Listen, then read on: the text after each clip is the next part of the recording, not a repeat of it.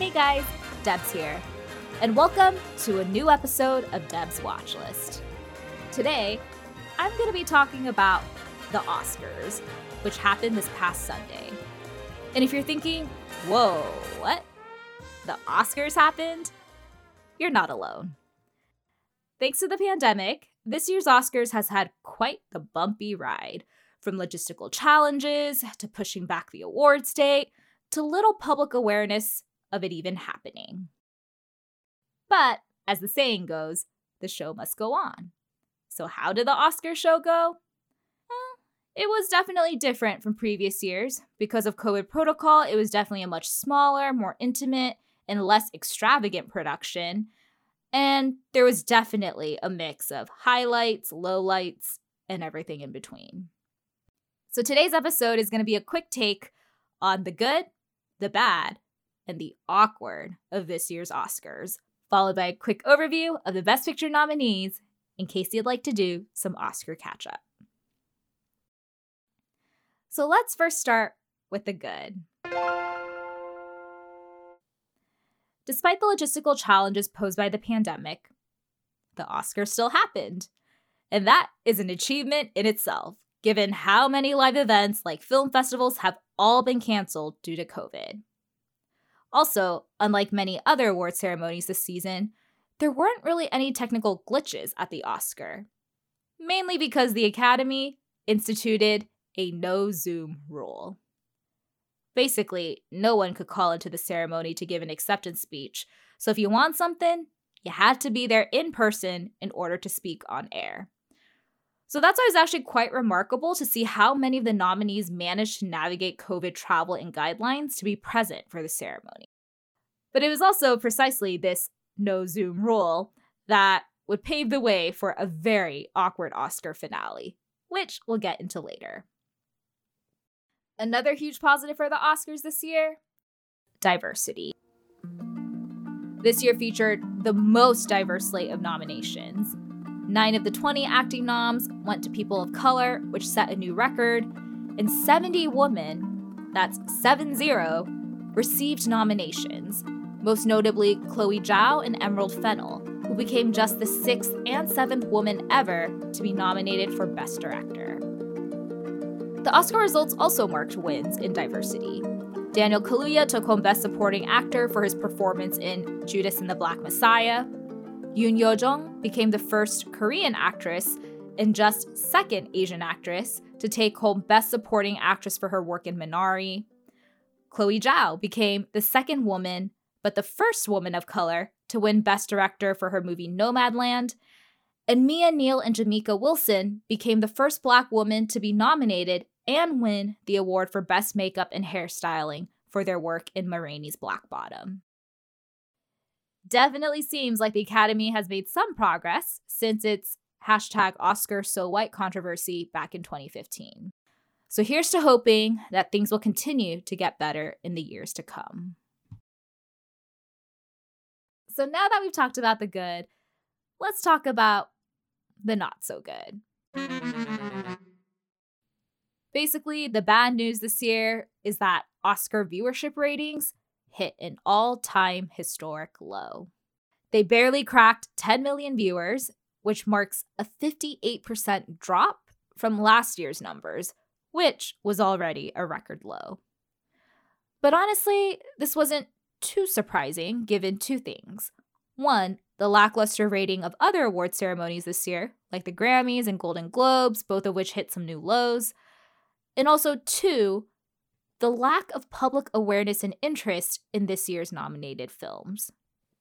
Surveys before the ceremony show that most people haven't even heard of the Best Picture nominees. In fact, a survey of 1,500 people by Variety showed that there was only a 35% awareness of Nomadland, which is the movie that took home Best Picture. So it wasn't too surprising that people didn't tune into this year's ceremony. After all, if you've got no one to root for, why watch? Fun fact the Oscars with the highest ratings was in 1998 when 57 million people tuned in to see the smash hit Titanic sweep the awards. So, yeah, there is definitely a correlation between Oscar ratings and audience familiarity with the nominees. Unfortunately, because of the pandemic this year, which closed a lot of theaters and upended how people hear about and watch movies, no one really knew the nominated films. So the fact that the Oscars hit a historic low in ratings was definitely not a shocker.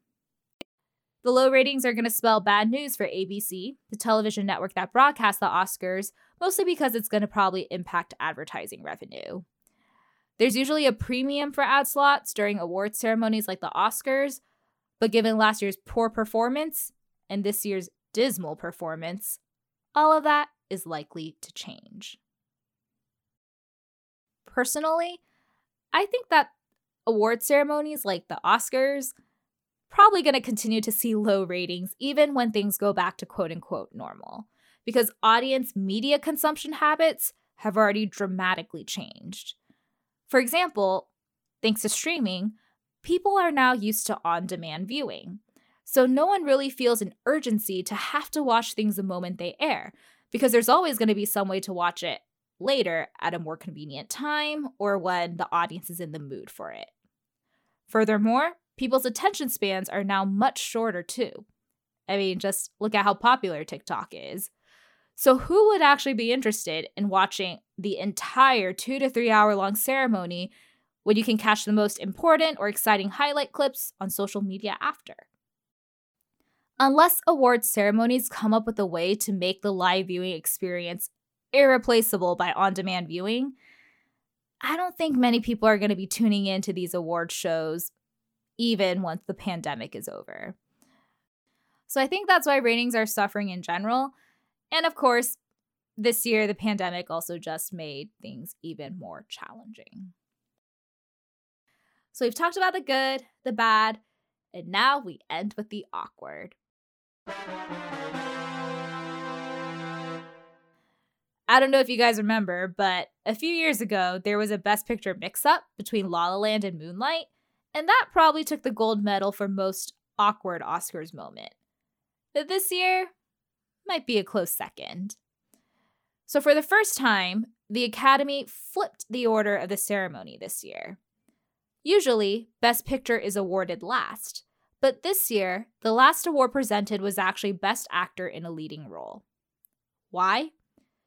Well, the Academy was betting that Chadwick Boseman, who was the front runner in this race, would win posthumously for his role in Ma Rainey's Black Bottom, and that would have given the ceremony an unforgettable, emotional, climactic ending. So, what actually happened? Anthony Hopkins unexpectedly won for his role in The Father, and he wasn't even at the ceremony due to COVID precautions. And since the Oscars also banned Zoom, he couldn't call in to give his acceptance speech either, so it's just a very abrupt congratulations and good night from the Academy.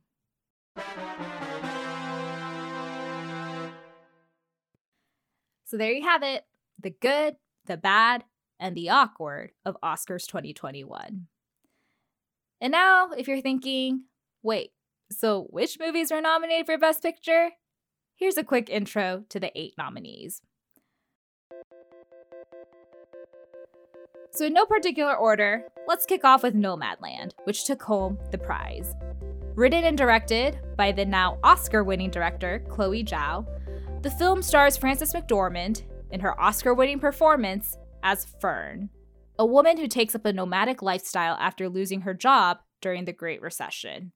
Beautifully shot, the movie focuses on the theme of grief and how one comes to terms with immense loss. And the movie has also garnered a lot of attention for its use of non professional actors. Many of the people who appear as nomads in the movie are actually real nomads, and so some of the stories they share are actually authentically their own, which lends a raw, moving touch to the film. Next, we have Sound of Metal. Actually dive deeper into this movie on my blog, Deb's Watchlist, so you can read that if you want a bit of a longer analysis. But basically, the movie stars the phenomenal and Oscar nominated Riz Ahmed as a heavy metal drummer who starts to lose his hearing.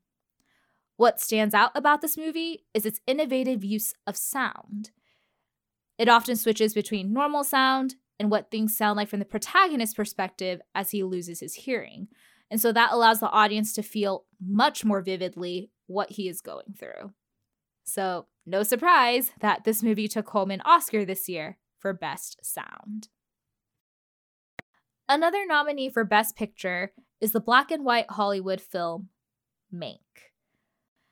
Directed by David Fincher, the movie is about Hollywood screenwriter Herman J. Mankiewicz as he finishes writing his screenplay for one of the most iconic classic Hollywood films of all time, Citizen Kane. This movie is also a Netflix original, showing the streamer's increasing presence in award circuits and in prestige film. Next up, we actually have another Netflix original film, The Trial of the Chicago Seven. Written and directed by Aaron Sorkin and featuring an ensemble cast with the likes of Sacha Baron Cohen, Eddie Redmayne, Mark Rylance, and Jeremy Strong, the movie is set during the 1960s, a period of huge unrest in the US when racial tensions are high and the Vietnam War has divided the American people. Seven individuals stage a protest at the Democratic National Convention, but are arrested and charged by the federal government for conspiring across state borders to incite riots. The film follows the events of this real life trial. Up next is Judas and the Black Messiah. This movie is set in 1960 Chicago and is based on the true story of how William O'Neal, an FBI informant, betrays Fred Hampton, the chairman of the Illinois chapter of the Black Panther Party. Daniel Kaluuya plays the role of Fred Hampton, for which he took home the Oscar for Best Supporting Actor. And the film's music has also received a lot of recognition. Its original song, Fight for You, took home an Oscar for Best Original Song. So, moving on to our sixth nominee, Promising Young Woman, which took home the Oscar for Best Original Screenplay. I actually highlight this movie in my previous podcast episode about film recs, so you can take a listen there if you want a bit more info. But essentially, the movie is about a young woman named Cassie who wants to avenge the death of her best friend, who committed suicide after being sexually assaulted. Part dark comedy and part thriller, this movie provides some provocative commentary on women and sexual assault, and its ending is definitely one that many people are talking about. Another Best Picture nominee is Minari. Written and directed by Isaac Lee Chung, the movie tells the story of a Korean immigrant family that moves from California to a farm in Arkansas in pursuit of the American dream. Needing help with the kids, the family invites their maternal grandmother, played by now Oscar winner Yoon Yo Jung, to leave Korea and move in with them. What unfolds is a tender story about family, resilience, and hope. The film's title takes its name from the vegetable minari, which is used in Korean cuisine. And last but not least, we have The Father. Starring Olivia Colman and Anthony Hopkins, who took home the Best Actor in a Leading Role for this film, The Father is an emotional movie about an aging man suffering from dementia.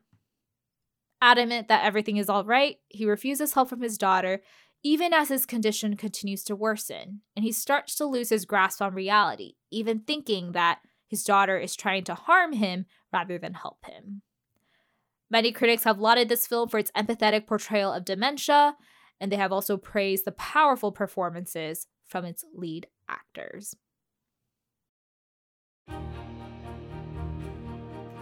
So there you have it, all eight nominees.